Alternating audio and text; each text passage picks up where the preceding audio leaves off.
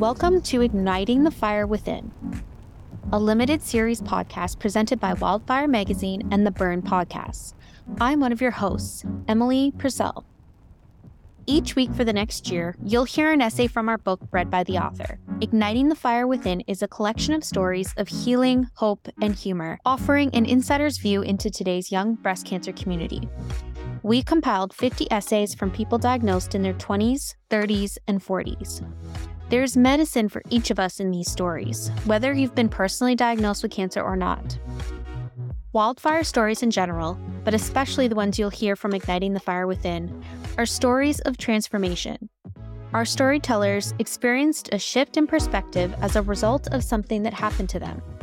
And the cancer diagnosis was not the thing that happened, or it wasn't the only thing.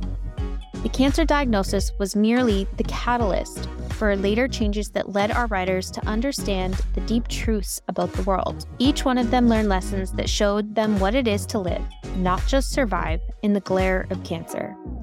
We believe deeply that the stories that change us aren't so much about what happened as they are about what came next. And hearing those stories, true stories of transformation, that's what ignites the fire within each of us. A listener note before we dive in cancer is a salty business. Sometimes talking about it and the aftermath requires salty language. Listener discretion is advised. Today's storyteller is Denise Archer. Denise is a sewist and writer. At 45, she was diagnosed with stage 2 triple negative breast cancer. Her essay is called Dynamite for the Dinner Table. Every month, we stake our claim around the wooden circular table, a comfort for thousands of past and future elbows. It comes with a matching set of heavy wooden chairs, the seats and armrests polished to a shine from all the people who've passed through them. Our hands wrap around warm mugs of coffee or tea. Often there are little white plates with baked goods poised on top. We talk about life, vacations, bucket lists, loved ones, anything on our mind, really. My husband was curious if I would get tattooed nipples on my foob, Serena says. I don't care if he's creeped out by them. We respond unfazed.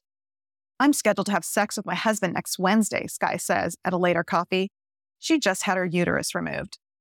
Gallons of lube is all you need, I say. My vag is as dry as my arm. Jen's hurts to the point of needing a special numbing cream before sex. But doesn't that numb your partner's schlong? A few of us wonder.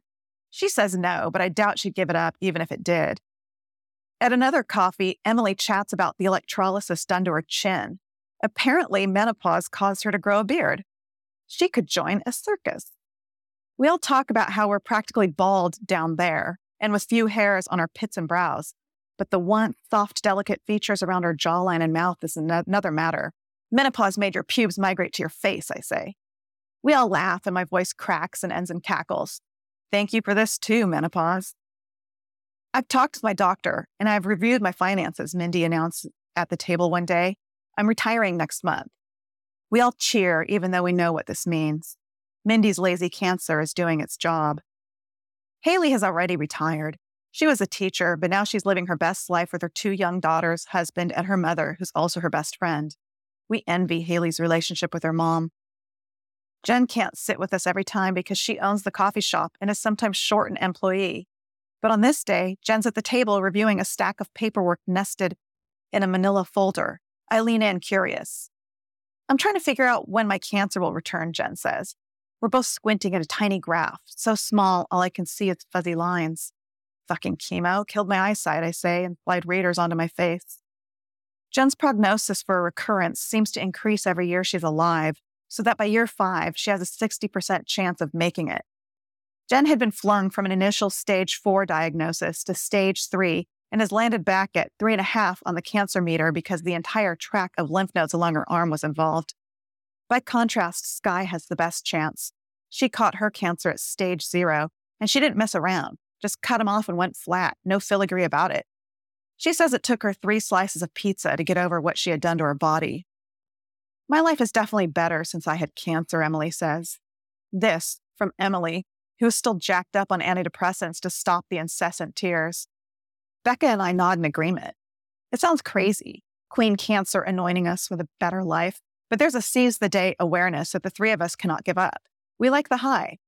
I know the rest would disagree, perhaps even call it cheap thrills and a big steaming pile of horseshit. Becca finally gets her DIEP flap reconstruction after a year of wearing her expander. She has to return for a final touch up surgery and ends up being squeezed into a black compression cat suit for weeks after. I imagine her walking around her kitchen with a sponge in her hand when she should be carrying a whip. I met Becca after a friend sent me a text. I know someone who was just diagnosed with breast cancer. Can you talk to her? Serena and Jen came by the same way. Mindy had seen my bald head at the elementary school graduation and reached out. Becca invited Emily. Haley was brought in by another friend who joined our group for a short while before she found a job. And an old college buddy connected me to Sky, who had already gone through what I was just about to get into. I'm scheduled to be interviewed for a podcast about sewing through cancer, Everyone gives me unanimous consent to share details of their experiences, and I'm both stunned and moved by their trust. Haley insists that I use her full name. Okay, Haley Ray. Sky, too. All right, Sky labeled. My stomach roils under the weight of this responsibility. I don't believe I can do my friends justice. Rewind to the year before when everything still felt innocent. Sky goes underground. After missing her second coffee in a row, I receive a text. They found multiple tumors in my liver. I have a year to live. What? Stage zero sky. The next two days are an explosion of tests, texts shot back and forth and across the group. I love you, Sky. We love you. More news is shared. It's worse than they thought. I have months, maybe weeks. Then weeks turn to days when Sky descends into liver failure and is too floppy to lift her head up from the hospital bed.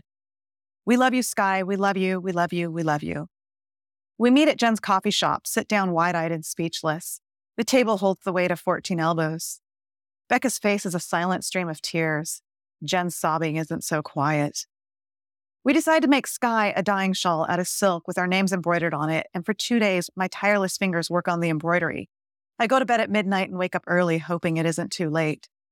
But Sky's insurance finally approves an infusion of Herceptin, and just like that, she perks up.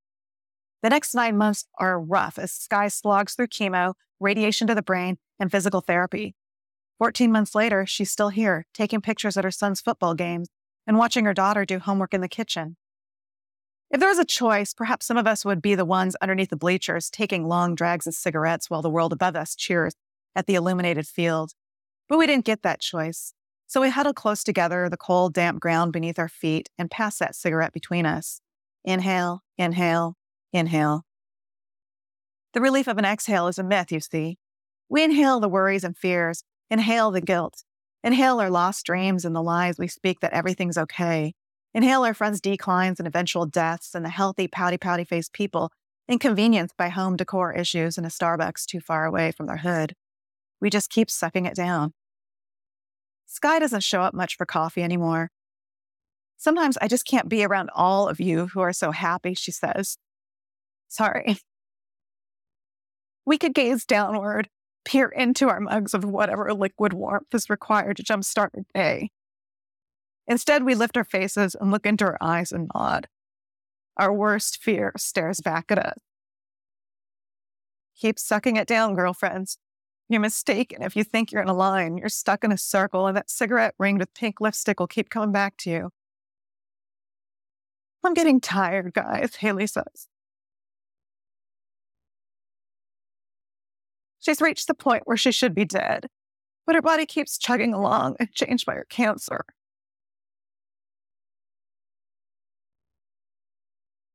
I wonder if Haley, Mindy, and Sky recognize that they're the ones who'll most likely have grandchildren named after them. And then this. A week ago, Haley's mom dies from a routine surgery. Her rock, her best friend. The irony that we're all have a combined 40 plus surgeries, some more complicated than others, is not lost. How can Haley possibly do this next phase without her? She's heartbroken, depleted, confused, but manages to send us a text. I finally have a silver lining regarding cancer. Without it, I wouldn't have spent nearly as much time with my mom as I have these last three years. Serena replies that Haley's sentiment messes with her head. And then today, a text from Sky. Bad news new tumors in my brain. She's devastated. We all are.